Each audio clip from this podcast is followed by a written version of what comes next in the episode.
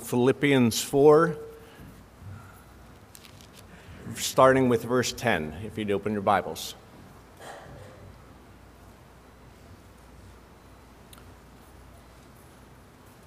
Philippians 4, starting with verse 10. This is the word of the Lord. But I rejoiced in the Lord greatly, now that you last have revived your concern for me. Indeed, you were concerned before, but you lacked opportunity. Not that I speak from want, for I have learned to be content in whatever circumstances I am. I know how to get along with the humble means. I also know how to live in prosperity. In every circumstance, I have learned the secret of being filled and going hungry, of having both abundance and suffering need. For I can do all things through him who strengthens me. This is the reading for today.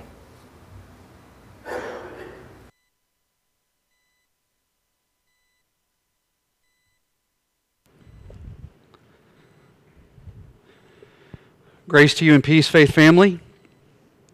We are drawing even closer now to the end of this series that we have entitled Contagious Joy. We've been on it for about three months together as we have journeyed verse by verse through this letter by the Apostle Paul to the church here at Philippi.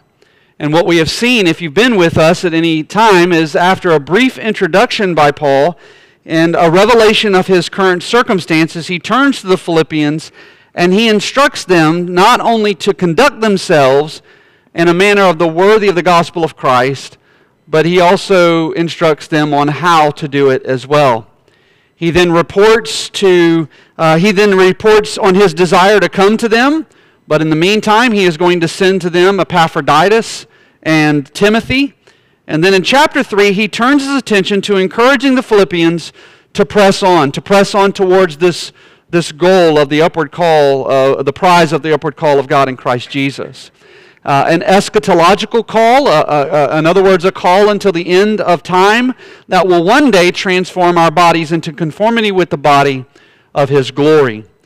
Uh, it is then that Paul turns his attention to specific needs in the community in Philippi with what we have been going through now in chapter 4 through this list of imperatives, list of commands. Now, how now knowing, now knowing all these things, this is how I want you to live. In the last two weeks, we have seen this particular, uh, particular in relationship to God's peace in light of our obedience. Verses 6 through 7 ended with the God of peace guarding our hearts and our minds. And then in verse 8 and 9, we also saw last week, it ended with this God of peace being with us. So, what we have seen is now that we have the God of peace with us, we have this God of peace guarding us, and this morning, Paul is now going to model what it means to him and how all this works out in his own life.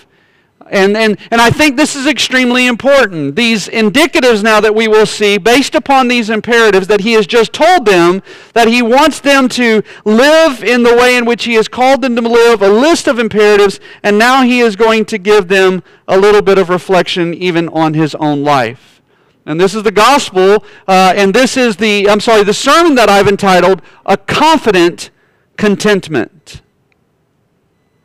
A Confident contentment. Can I just ask you, real quick, before we move into this message this morning, how many of you are content? How many of you find yourself content? How many of you find yourself confident in that contentment? Or how many of us actually find ourselves maybe in a part of contentment, but we find this, this lack of confidence? We find it can be kind of wavering, yes? And I think Paul is going to help us here as we begin to reflect upon him and his life, and maybe we can um, look at him and ask ourselves, okay, what is missing in our life so that we don't find a contentment? And I find that that's very that's the reason that so many people are hopping around looking for so many things that for this world to provide is because ultimately you lack contentment. For some of you, the reason you lack that contentment is because your heart is far from God. You have no peace. You have no guarding peace of your heart and your mind. And you have no peace with God, and therefore you lack a contentment in your own life. And for the other, others of you, is that at times you forget that, don't you? Don't we? Yes? That our contentment has been erased because it's in those moments that we find ourselves not at peace with God in our own lives. And then for some of you, you ought to be, dang- you ought to be dangerously aware of this truth.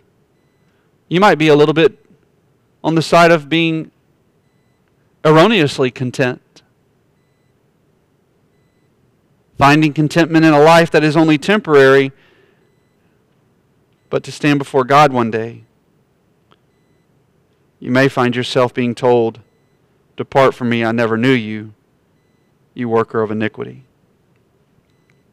So, what I want to do now is I want to turn this to this confident contentment, and I want us to see it through the Apostle Paul's writings. He begins here by stating his gratitude in verse 10. His gratitude. He says, But, very important, but I rejoiced in the Lord greatly. But ties us back to what? So if, if I were speaking to you and I were to say, I'm going to say a bunch of things and then I'm going to say, but, and I'm going to go on, uh, would you ever want me to start the sentence with but? But. You would be asking me, but what? From what? And I think this is a very important for us to be able to understand because if you don't get this, you could take this idea of chapter uh, of verse 10 through 13, which which how many times have we seen this? Especially verse 13. I've, I've, spoken about bumper sticker theology last week, and if there's ever a bumper sticker theology, if there's ever a, a, a coffee cup theology, verse 13 is going to be it. I can do all things through him who strengthens me, right? That's, that's it. We're going to get to that, but, but what we need to understand is what Paul is about to speak is connected necessarily to all that he has said. So the but is going to tie us back to what he said, specifically in verse 9, that speaks of the God of peace will be with us. So whatever it is that Paul is about to bring, that whatever it is that Paul brings Paul to rejoice, we need to understand that that's connected to this peace. And I want you to notice that whatever he is about to speak about rejoicing, I want you to know the object of his rejoicing the object of his rejoicing, he says, But I rejoiced in the Lord greatly. I rejoiced in the Lord greatly. Now, this ought to very much begin to make us pause in this moment and ask us, Are we in the Lord? For if you are not, then this message is going to be hard for you to discern. And what is it that brings Paul to rejoice? Now, this is extremely helpful for me, especially in light of some of the news I've gotten over the past couple of weeks and some of the conversations that I've had. And what is it that brings Paul to rejoice? Well, he says, But I rejoice in the Lord greatly that now at last you have revived your concern for me. So I can appreciate this, can you? A gratitude for people who care about you? A heart that displays gratitude when you're made aware that others do care, that others are thinking about you. It has often been said that loneliness is a very dangerous place for the heart of man. Loneliness is a dangerous place for the heart of man. One of my favorite television shows, and I probably shouldn't talk about this, but there's a television show on Netflix called Alone. For those of you who don't know, I love the idea of hunting and fishing and survival and all that kind of stuff. It's just kind of up my alley. I, I just love it. And you, you want to know what these are? I was telling my children this as we were thinking about this this week. Uh, it, there's a disclaimer at the very beginning of the thing. And if you don't know what alone is, they put, I think it's 10 men, 10 women, 10 individuals in a remote place, usually very cold, very desperate, and they make them live there. And the one who lasts the longest wins the money at the end, right? So the, the and there's a disclaimer at the very beginning. They are left alone. They're all alone. These ten people aren't together. They're left alone. And there's a disclaimer at the very beginning, and it says, "Please don't try to attempt this on yourself. These people are professional survival experts." And you know, I think the longest that anybody's ever lasted is like 100 days. 100 days. Do you want to know why a majority of them leave? It isn't because they run out of food. It's not because they run out of water, it's not because they run out of shelter. it's because of loneliness. They miss their families, they miss their friends. And I can only imagine that there may be somebody in here, and don't, don't mistaken loneliness with being around people. You can be just as lonely being around people as you can as being away from people. Loneliness is a display of the heart, it's where the heart comes in. Uh, are, are you grateful for the people around you? Have you ever contacted somebody in the middle of in the middle of a week? God, in whatever uh, whatever way that God decides to do it, brings to your heart somebody. You're sitting there and you're in the middle of your study, or maybe you're in the middle of your work, and you're you know you're doing whatever you do, and and all of a sudden Rick comes to my mind. You know, I need to pray for Rick right now. So I pray for him and I send him a text. Rick, I prayed for you today. You ever you ever done that? And somebody they text you back and you, they go, "Thank you." Thank you for thinking of me. Thank you. Uh, I had an individual text me some uh, uh, just a couple of weeks ago. He lives in Washington, and he called. He texted me, and he goes, "Hey, for some reason, God just placed you on my heart today, and I just wanted to, I just wanted to tell you I was thinking about you, and I was praying for you." That was very comforting. Thank you. I'm so grateful. But on the other side of that, have you ever done that, and then you get you get lambasted? Has that ever happened? I don't even know what lambasted is, but it's a word that my grandpa always used to use. He just got lambasted. You know, you'd sit there and you go, okay, I guess that means hit hard or, you know, whatever. But um, I know some of you right now on your phone and you're Googling lambasted. I will find out later. But uh, Mike, get off your phone. I can see you. So what we. I'm, I'm kidding. But, but in all seriousness, have you ever done that? And, and I'm prone to do that. I'm prone to be thinking about people, especially sick people or hurting people. Have you ever texted somebody and go, hey, man, I was just thinking about you? Well, it's about time you thought about me. You haven't thought about me in three months, and I haven't heard from you. You're like, I am so sorry for sending you a text. And you come to the point where you you're not going to send them a text again, right? Because the next text you send them is going to be what? Is going to be something else of ingratitude. Now, maybe that's just me. Maybe it just happens to me because I am such a bad man and I, I forget so often. But when God brings me to memory, I want to pray for them. But here, this is not Paul. And I want you to know may we be a people that are grateful for the people around us. Grateful here, Paul is grateful for the revival of his awareness, of their awareness, instead of disappointment in the lack of what has been. So, how did they display this revival? This would be a good question for you because it says, Now at last you have revived your concern for me. I rejoiced in the Lord because now you have re, re, you've revived your concern for me.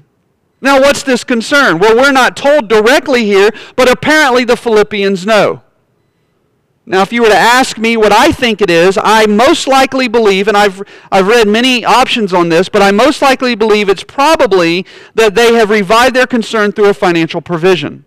And where do I get this? Well, if you go to 2 Corinthians chapter 8, you will see that Paul writes to the Corinthians and he says, he says that the churches in Macedonia gave liberally even out of their own poverty. And the indication from the apostle is that the Philippians, who were from Macedonia, gave to Paul, and there might have been a short span of time before they were able to do so again. So Paul reveals that there was a delay, but this delay wasn't in light of them not being concerned for him, but the delay was in the lack of opportunity. That's what he said. He says that now at last you have revived your concern for me. Indeed, you were concerned before, but you lacked opportunity. And here they have been given this opportunity, but I want you to notice very importantly, twice the word concerned is used. First, their concern was revived, and that they were concerned before. And this is a key word that Paul uses to establish and disclose the attitude of those who follow the mind of Christ. And we are told how we are not told how they lacked opportunity. But we're told that they did. Now we do know from 2 Corinthians chapter 8, it says that they begged Paul with much urging for the favor of participation and support of the saints. So, although they lacked opportunity, now apparently they had, have come back and they have re engaged Paul because now they have the opportunity to do so. And he says there that, that these people in Macedonia, and I believe that the Philippians were a part of the Macedonian church, and it says this that they begged Paul with much urging for the favor of participation in support of saints. Man. So maybe it was because Paul didn't have a need. I don't know. Regardless, the point I want to emphasize is that the indicative posture of the Apostle Paul and the indicative posture of the church, the people of God in Philippi, was toward the Apostle himself. So our posture is to be toward one another.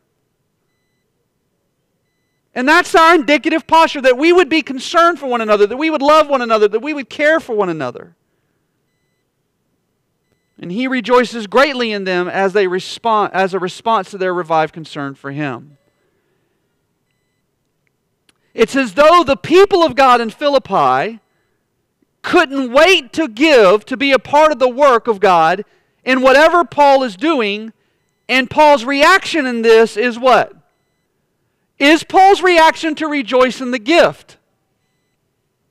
Well, well no.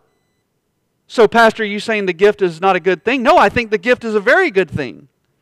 But Paul says, the, the Paul writes that he rejoiced in the Lord because, see, for Paul, his joy is found in the Lord, and in the Lord, Paul knows all gifts come.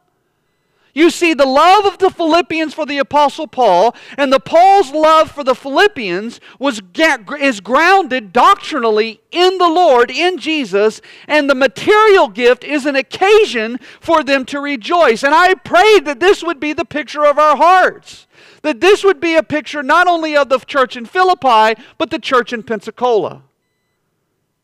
That we would look, we would urge ourselves, hey, help me find out, help me discover how can I use my gifts? How can I use my resources? How can I give to the ministry that God is doing here? We are excited about what God is doing. We are, we are wanting God to do it, and I want to be a part of it. And, and we come along and we see Paul doing this. As a matter of fact, let me point you to uh, one of the ways that this has worked, and I love this. Uh, Andrew and I tonight, by the way, we will be giving our report on our Uganda trip. We're going to do this by by telling the story of the Uganda trip, which some of it's quite funny, some of you have already heard.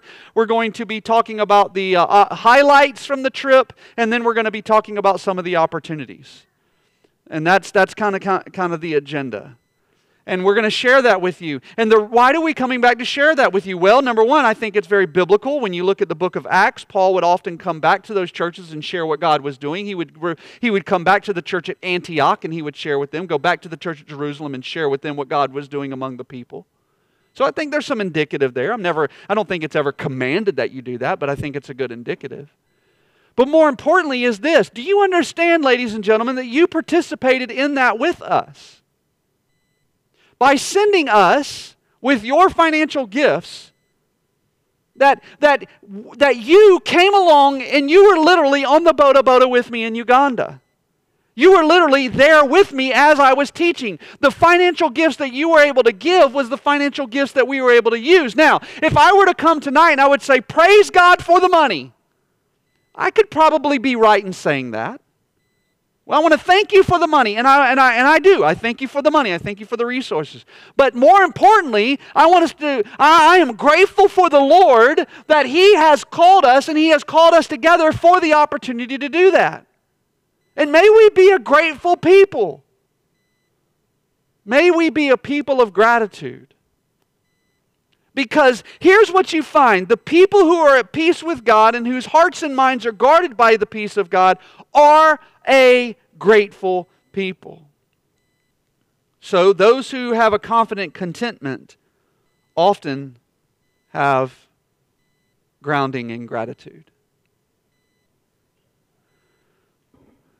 So, are you grateful? Are you, do you have gratitude? Are you grateful? Are you grateful for what you have? Who are you grateful to? Yourself?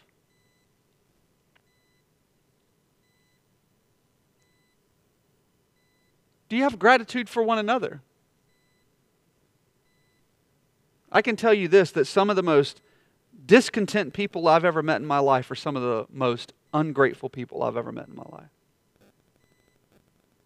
Now, I can't pull that out of this verse exegetically. I can't just grab it and just move it. I'm, I'm telling you that out of the experience of my life, some of the most ungrateful people I've met have been some of the discontented, most discontented people.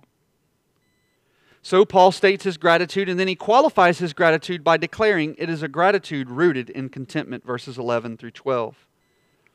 He says, Not that I speak from want, for I have learned to be content in whatever circumstances I am. I know how to get along with humble means, and I also know how to live in prosperity. In any and every circumstance, I have learned the secret of being filled and going hungry, both of having abundance and suffering need. One translation reads, I am not, I am not saying this because I am in need. That's the way one translation starts verse 11. Not that I speak from want. He's, uh, and the translation says, I am not saying this because I am need. You see, it's not a gratitude for the gift rooted in some unsettled reflection of discontentment. Remember, ladies and gentlemen, he's already told his, this community to do all things without what? Grumbling or disputing. Notice the verb here, and I think the verb is very important because he says, Not that I speak from want, for I have what? Learned to be content in whatever circumstances I am. What a revelation for the Philippians and the Pensacolians. He says the idea that contentment is a learned quality of life. Contentment is a learned quality of life. So, what does it mean to learn to be content? To learn, the word here means to arrive at a fact of understanding. So, Paul says, I have arrived, I have arrived at a fact of understanding. I have learned to arrive at a fact of understanding in whatever circumstances I am in to be content in whatever circumstances I am in, excuse me. Uh, to get this, beloved, contentment Paul, that Paul exemplifies is learned through experience. I have, I have learned, I have, uh, I have uh, found myself to, to arrive at a fact of understanding, to be content in whatever circumstances I am. You see, ladies and gentlemen, this contentment is a reflection of. Uh, uh I want to be careful here because some of you are going to say, wait, you're, you're contradicting yourself. You got to stick with me. It's a contentment in what we would call self sufficiency. I have learned to be content in whatever circumstances I am. So it's a contentment of self sufficiency. Not in the way that we in our day think of self sufficiency. We're going to see this in a moment. It is a qualified self sufficiency. But more importantly, where I want to get to first before we get into that is contentment is learning to see one's life through the lens of a meta narrative whereby all of one's circumstances are adjudicated by the providence of God's will. Let, us get this down because you've got to understand this point. I am firmly convinced that you will never be content until you grasp this idea. It is learning to see one's life through the lens of a meta narrative, of a story, whereby all of your circumstances are adjudicated by the providence of God's will. So no matter whatever whatever situation I find myself in, it had to be sifted through the hands of my Father. It was adjudicated through the hands of my God and he had to learn it. In other words, that's not going to come naturally. You have to experience it. And now, if this verse is pulled from its root, we can easily promote the idea of absolute self sufficiency. In other words, we could pull this, ver- this verse out and says, look, Paul says, not that I have learned from want, for I have learned to be content in whatever circumstances I am in. So you need to learn to be self-sufficient. But ladies and gentlemen, this verse is not written in a vacuum. The context here shows that Paul's self sufficiency is grounded in a dependence on Jesus. Paul is dependent on who Jesus is and what Christ has done, and his self sufficiency is rooted in that. So, this is not, the, and by the way, this is the core difference between Christianity, one of the core differences between Christianity and what is called Stoicism which Paul would go later and he would, uh, he would, he would object to. It's the core difference between Pauline thought and the Stoics like Seneca. You see, for the Stoic, contentment is grounded in the self. But for the Christian, contentment is not from within, but contentment comes from without through Christ in whom we are dependent, so that in Him we can be independent of ourselves and the world around us. Did you see that? So, our self sufficiency is rooted in a dependency. Stoicism says that your self sufficiency can be found inside of yourself. And, and has not our culture adapted this? You've got to find it in here. And that is where we as the church have come along and we have made dangerous connections to this. Because oftentimes what we tell people is you must find it in yourself. And when we tell people to find it in themselves, we make them self sovereign saviors, and then we remove the reality that they're in need of Jesus. And we do this to our children all the time.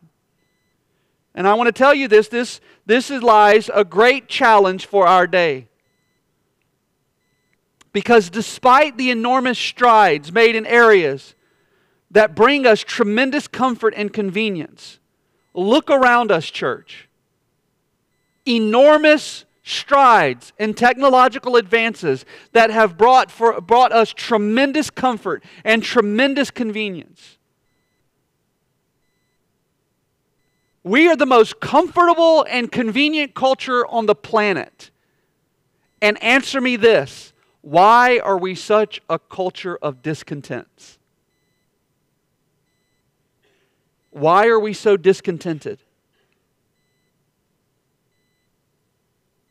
The reason that the reflection that so many of our lives are mirrors of continual discontent is because we have yet to learn what it means to be content.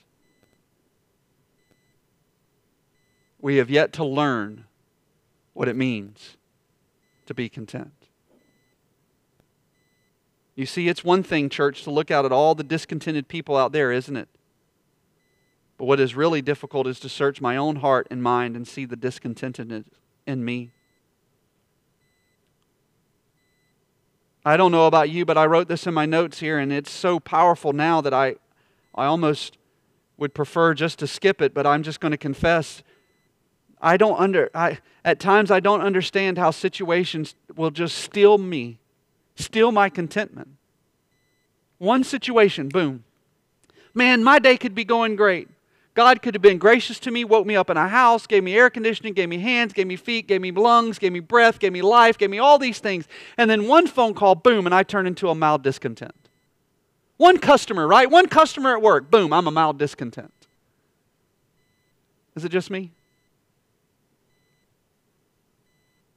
One thing, one little thing can come in, and I forget of who God is and what He's done, and I just become a discontent.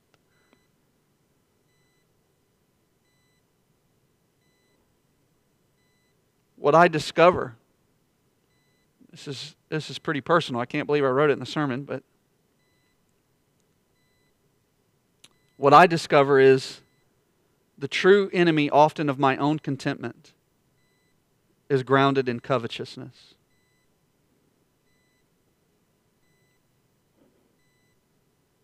Because, see, I don't know about y'all, but in my life, other things are always vying for my affections.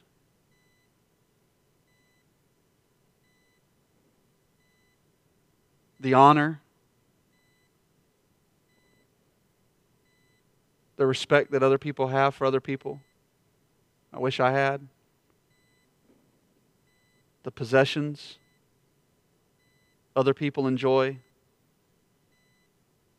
And you know, oftentimes I, I in some way find that I think those are at my expense.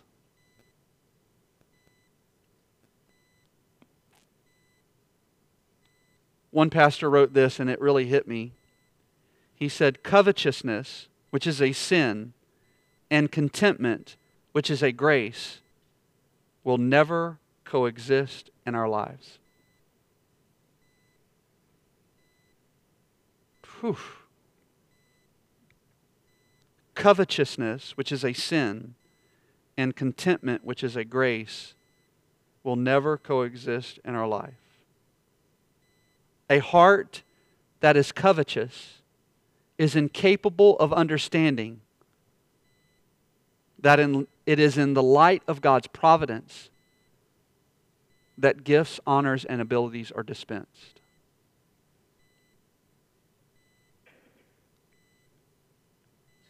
And, and, and, and the purposes of God who, who gives certain peoples with honors and, and, and abilities and all these things the, the purpose of, of God who gives certain people's honors and, and, and others and grants abilities to others becomes a reflection of our wicked heart, isn't it? Because covetousness is always upset at the happiness of others because it's rooted ultimately in the distrust of God's providence. God, listen, when you become covetousness, I just want you to know what we're saying, church. You're saying, you're not just sitting back on your little chair going, huh, I wonder. You're pointing your finger at God in His face and you're saying, God, you made a mistake. I deserve what you gave other people. You see that? I deserve what you gave them, and you are wrong. So, what does that make you? Ladies and gentlemen, this is often what I tell, I tell children, often what I've told my own children, what I've told uh, other people's children, what I've told uh, people who have worked for me in employment, people that I tell the church, is I'll say this I tell children that, hey, uh, son, if, if you want to be the father, and, but I'm the father, and you want to be the father, what does that make me? because I've, I've lost my role here. If you're going to tell me what to do and, and I'm the father, then you're the father because you're telling me what to do. That makes me the child, and now, now, we, have a, now we have a problem in this, in this, in this whole situation. Hey, and, and eh, if I'm the leader, if I'm the employer, and the employee comes to me and they says they come to me and they say, "Hey, you need to do this." Well, it seems like you're the employer now, and you've employed me. So if you've employed me, then I'm not the employer. So what does that make me? If you're telling God, God, you did wrong, and you had the authority to tell God what he did was wrong, you had the moral right to exercise that power to tell God what he did was wrong, then that makes you God. So who does that make God? You see what I'm doing here, right?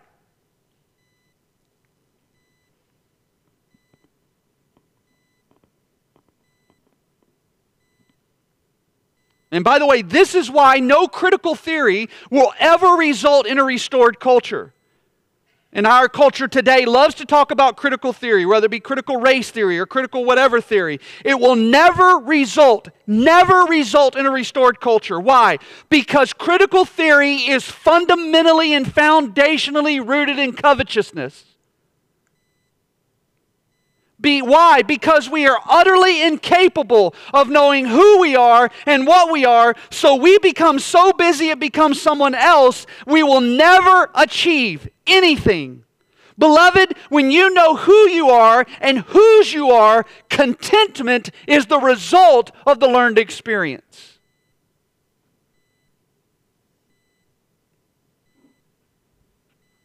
So, so I wonder how many in here right now are looking for an escape hatch, right? You're looking for an escape hatch. Pastor, you don't understand my situation. You don't understand my circumstances. You don't understand what I'm going through. You're right, I don't. I'm not trying to. Pastor, listen, Pastor, I can't tell you how many times I've been told this. I can't be content. Matter of fact, I got family members who have told me this. I can't be content. Why? Because I can't be content until I get what I want. And let me tell you this you will never be content. There's no escape hatch for you. Watch what Paul writes here. I love it. He writes, I know because his contentment, this is what I'm getting at. This is why I say that. Paul writes, and this is the context before you start throwing stones at me or tomatoes. He says, Paul writes, I know how to get along with humble means. How does Paul not give us an escape hatch? Watch what he does. He says, I know how to get along with humble means. Now, where would Paul get such an idea? He knows how to get along with humble means. Humble means. Have you heard the word humility before? Now, we've studied this. If you've been with me, you remember in chapter 2, verse 8, we were told, being found in appearance as a man, he humbled himself by becoming obedient to the point of death, even death on the cross. Not only is it the example of Christ to become humble, but it is in the teachings of Christ that we are to become humble. You remember in Luke chapter 14? Jesus is teaching in verse 11. Jesus, when speaking uh, of not of taking the place of honor at the table, but taking the last seat, Jesus said, "For everyone, listen, who exalts himself will be humbled, and he who humbles himself will be exalted." It was not only the example of Jesus, the teaching of Jesus, it was the teaching of the other apostles as well. But with it, I think comes some clarity. And I want to point you to these two. Turn with me to, uh, let's go first to James. James chapter 4. Old Jimmy. As Martin Luther would say, Old Jimmy. Listen to James. It comes with great clarity. It helps us see this. Because remember, Paul says, I have learned to be content. That's what I'm trying to get you to see. And in verse 11, I'm in verse 10 of chapter 4 of James, he says this Humble yourselves, here it is, in the presence of the Lord, and he will exalt you. Did you hear that? Humble yourselves in the presence of the Lord, and he will exalt you. Turn with me to 1 Peter chapter 5. 1 Peter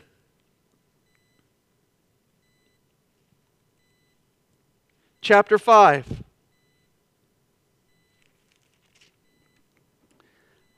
Read verse 6 with me.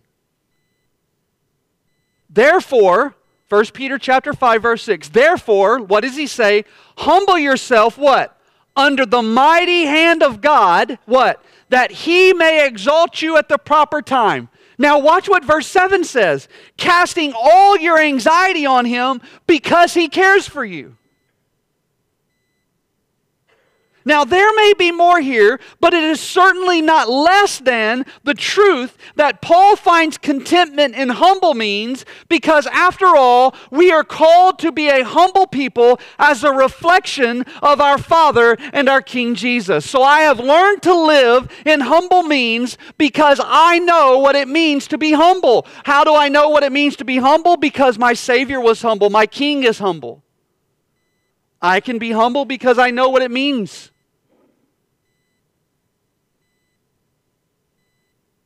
But then Paul comes back. I'm going back to Philippians. He says, I know how to get along with humble means. Oh, and I also know how to live in prosperity. And I also know how to live in prosperity. The idea of prosperity here is the idea of having surplus. In other words, the idea of having an excess over and above that which I need. How many of you in here are living in prosperity? In other words, you have an, ex- an excess of things in which you, in which you need. Not in, I'm, not, I'm not saying what you want, I'm saying in what you need.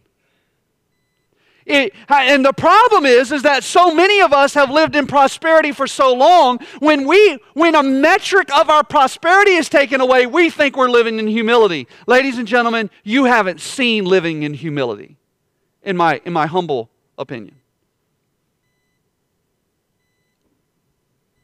I, I, I have seen some humble living experiences. So I come to this passage and I don't come to this and go, man, Paul, teach me something about what it means to live in, in humility. Because I have lived, I have lived, uh, I have lived in poverty in my life, American poverty. My mom and I used to go to the Manna Food Bank, and I'll never forget going to the Manna Food Bank. There was a bread shelf. And on that bread shelf, you had loaves of bread and you had pies, and you could choose. You had one basically ticketed item for bread, and you had to choose this for your family. And you could come, I think it was once a week, once a month. I don't know. I was real young, but I would go to that thing and I would go, Mom, let's get the German chocolate cake. Let's get the German chocolate cake. And she would say, No, son, you could, you, we, we have to get the bread so that we can make sandwiches for lunch. I was the most discontented kid leaving that place you could ever imagine.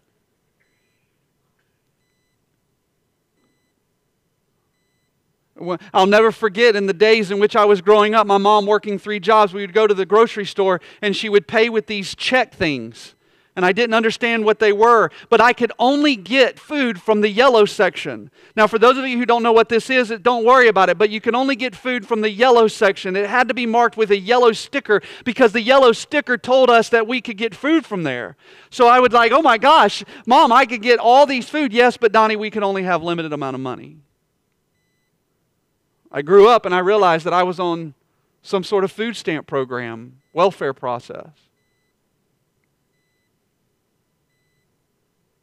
But you know, out of all that, there have been days. I'll now I, I have stories where my mom would we would go and we would buy spaghetti. This is what we would do. We would buy all the spaghetti noodles we could. We'd buy all the hamburger meat we could because that was the cheapest thing in the day. We'd buy, and it was the bad hamburger meat, not the good stuff, right? It was the bad hamburger meat. So we would buy spaghetti noodles, hamburger meat, and pasta sauce, and we would make spaghetti on Sunday afternoon, and we would eat spaghetti on Monday.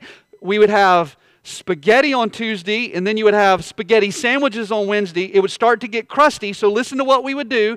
We would take the spaghetti, put it in a pan, and fry it, and then we would be able to basically uh, solidify the bottom of the spaghetti. Hey, you can do this with ramen noodles too. We learned all kind of stuff you can do with ramen, bro. So, we would put the spaghetti, you would flip it, and you would make like a crunchy spaghetti stuff and that would be our Thursday meal. And then, and then Wednesday would be more spaghetti. And then Friday, I've been, I, I've, I've, I've been there, guys. I've, I've been at the place where the only place, the only, the only drinks you could drink were the, the dollar drinks. You know, the, the soda, uh, the colored do, uh, dollar drinks that you get at the general store. You know what I'm saying? You couldn't even get Coke, Coca-Cola. We didn't even, I, I would look, I would go over my friend's house. True story, I'd go over my friend's house and they would have like Coca-Cola. Not Sam's Coke, not Walmart Coke, not not, uh, not the, the Coke at the general store. I'm talking Coca Cola, the red and the white Coca Cola. I was like, oh boy, we're going to drink good today. So I have had that. And you, let me tell you what, I have learned to live in prosperity.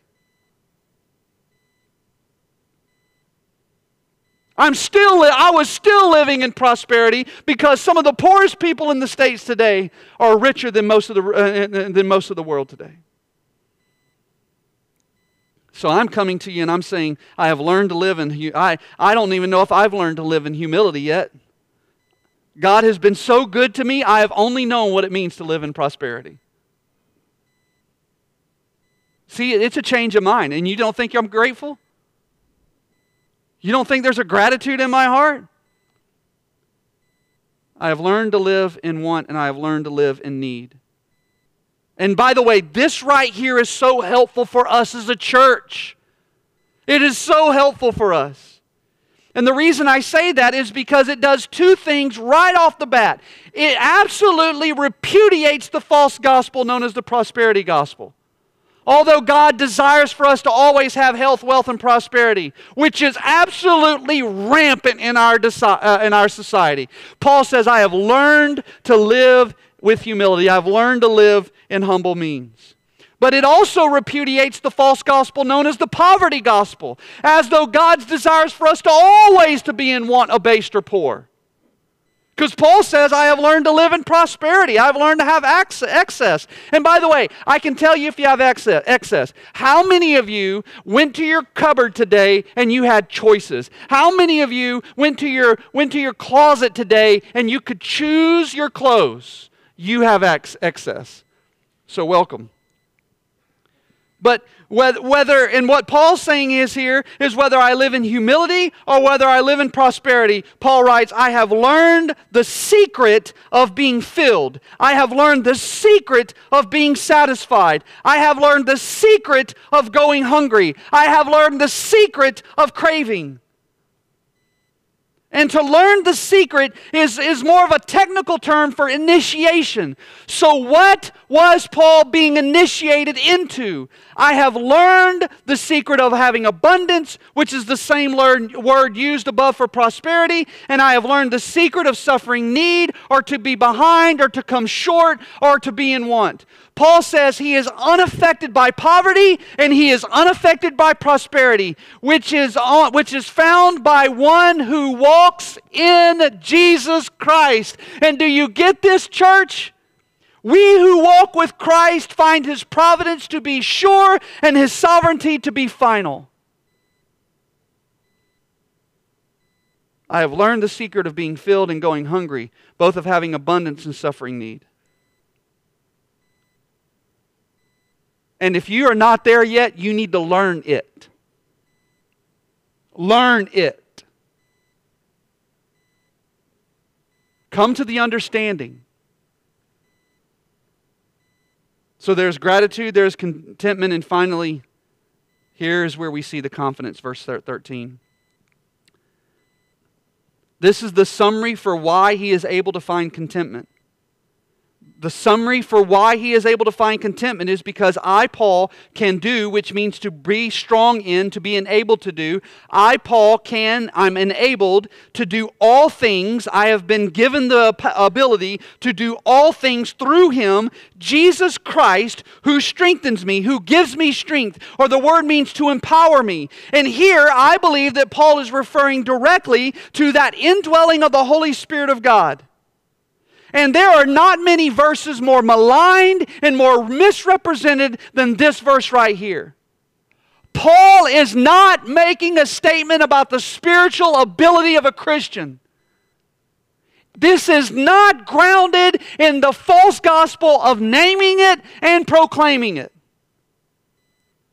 Because Paul just said he knows what it means to be humble or prosperous, filled and hungry, abundant and wanting. The entire passage is discussing economic matters in light of whatever God may providentially direct. So, the capacity to do all things means in Christ, Paul could do all things, including humility, hunger, and want.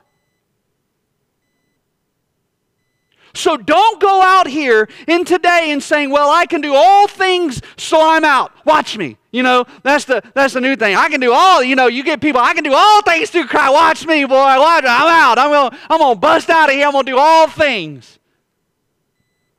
You're taking the Bible totally out of context, which is not.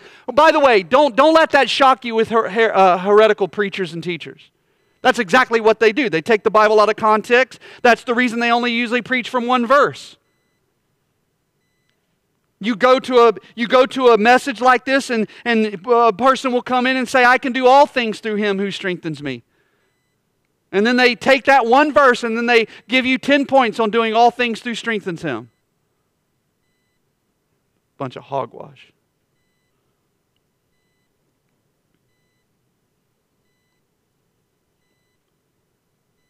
There is a warning here, by the way. There is a warning. There's a warning for us in our faith family because that's who I preach to. Listen to me, beloved. Listen to me, brothers and sisters. Don't dare think that you will be able to cover your stupidity and reckless actions with some blanket promise of God's empowerment. Don't think you will be able to cover your stupidity and your reckless actions with some blanket promise of God's empowerment. I'm going to say something that's going to offend some people in this room. And to the offense, I say, take it up with Jesus. How many times have you been around people who they say something to this effect? God told me. the Spirit told me.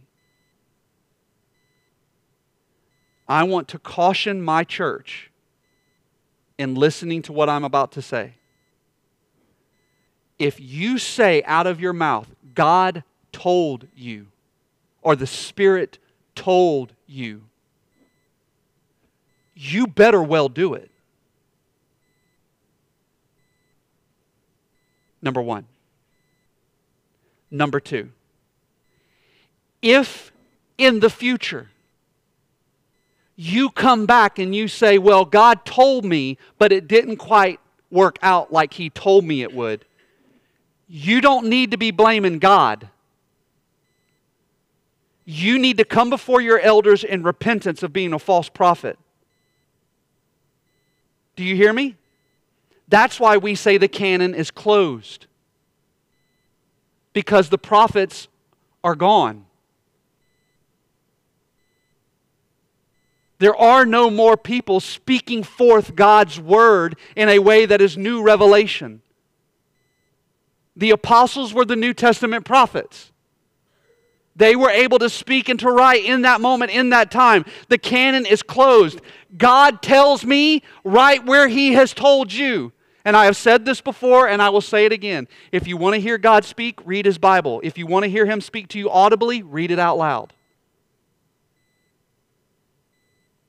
We need to, we need to, you, you need to hear me. We need to be very, very, very careful as a community of faith when we start playing games with God told me. Do you hear me? Because you're speaking about our God. And when you're saying that He told you something, you're putting His name and reputation on the line.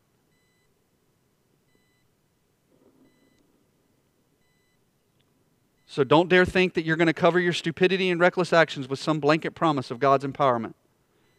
You know, uh, I'm going to go, you know, I'm going to go buy this new car. Well, you don't have the money to buy that car. God said, I can do all things through Christ which strengthens me. Well, he also, did you know that the verse before that, he told you how to be poor, right? you know, how to live in humility? No, I need a car. Okay, well, when your car goes back from foreclosure or from uh, repossession, don't be blaming God because I'm telling you right now, God didn't, there ain't none of that. You see how we can get it all warped? You see why I don't listen to TBN? For Paul, he is saying he can do all things. And why? Here it is.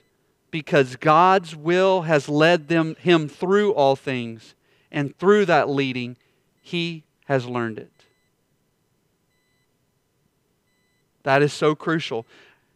Paul is saying, I can do all things because God's will has led me through all things. In other words, what are the all things? Whether wealthy or whether humility, right? Because God has led me through them and I have learned that through them he has led me and I have learned to learn I have learned to live in it. You see for Paul in his weakness Christ was made strong. And for Paul, his independence was provided by his dependence on Christ. It is a rather remarkable passage. Do you know that in those verses, 10 through 13, in those four verses, that there is not one imperative? There's not one command. After so many commands, Paul here seems to go silent in commands. He has none. He is just reflecting on his gratitude and his contentment in light of his total dependence on Christ. Confidence or dependence on Christ brings a self sufficiency that results in contentment. It is the absolute Christ centeredness of Paul's life. And as a man who lives in Christ, that regardless of his status of plenty or his status of want, he is still a man in Christ. And he understands that whatever may come his way, that it will be a part of the sanctifying process of discipleship by Christ. In a room like this, I am confident that there are those in here who are living in relative poverty. And I say relative poverty. I am confident that there are those in here who are. And I am confident that there are those in here who are living in relative prosperity. Where in our lives are we grateful? Are we displaying a life of contentment? In the everyday moments of your life, where doubt, fear, and shame creep in, do you discover a confidence rooted in whatever the circumstances may be, that through Christ and in Christ I will now be able, enabled, empowered by the one who will provide me the strength? Or do your hearts like mine so often so quickly find this sort of faithless coveting and ingratitude? You see, Paul's not commanding anything here. You want to know why? Because Paul is just merely reflecting on who he is in Christ. So, who are you? Where are you right now? Beloved, it doesn't take me long before I come to a message like this and I realize I realize the scriptures hitting home to me. I think I'm grateful. And you know what? If I if I were to be honest with you in this moment, I look back on this week and I have spent I have focused I have spent so much focus in this past really two weeks. This week was a little bit different. The kids went back to school, so uh, uh, well, the kid kid went back to school, and I can't say kids anymore. Uh, the boy, he went back to school, and so a little bit of our rhythms have been changed. But I really, I would say over the past two or three weeks, I have spent, I have given my giving my mornings specifically in my devotions to starting with gratitude. I just want to be a grateful man. I want to be grateful. And the moment that things begin to creep in, I try to remind myself, be grateful. Be grateful. And do you want to know what happens you want to know what happens when one discovers themselves overwhelmed with gratitude? There's a, there's a peace, there's a contentment. So I don't know where you are. I don't pretend to. And if you are here right now, maybe maybe you look at this and you hear this message and you go, you know, Donnie, I'm I'm a grateful person. I'm content and I'm uh, I'm all these things that you've told me. And man, you know, here's what I would say to you praise God and, and just glorify Him in the next few moments. Just thank Him. Be more grateful. Thank Him for His abundant blessing. But if not, if you're like me and you find in these moments that, you know, Donnie, there are times in which the past week that I have, that my indicative has not been one of gratitude and contentment. It's been more of ingratitude and covetousness. Join me. Join me as we stand and let us confess our sin before God together as we approach His table, reminding us that, ladies and gentlemen, the only way we're going to be able to find our gratitude and contentment is in Christ and what He's done for us on the cross of Calvary. So if you're here right now, let me explain this to you. If you're here right now and we're about to respond to the message preached, there are two ways to respond to this message. The Bible says this that if you were to confess with you, that if you were to believe in your heart, Jesus is Lord, and you confess with your mouth that he was raised from the dead, I want to explain that in a second, then you will be saved. If you believe and you confess, if you go back and you study the New Testament, confession is always identified by baptism. So, what Paul is saying in the book of Romans, he is saying that if you believe in your heart belief, right? Faith. And you confess, which means to be baptized, right? Why? Why is baptism so closely related?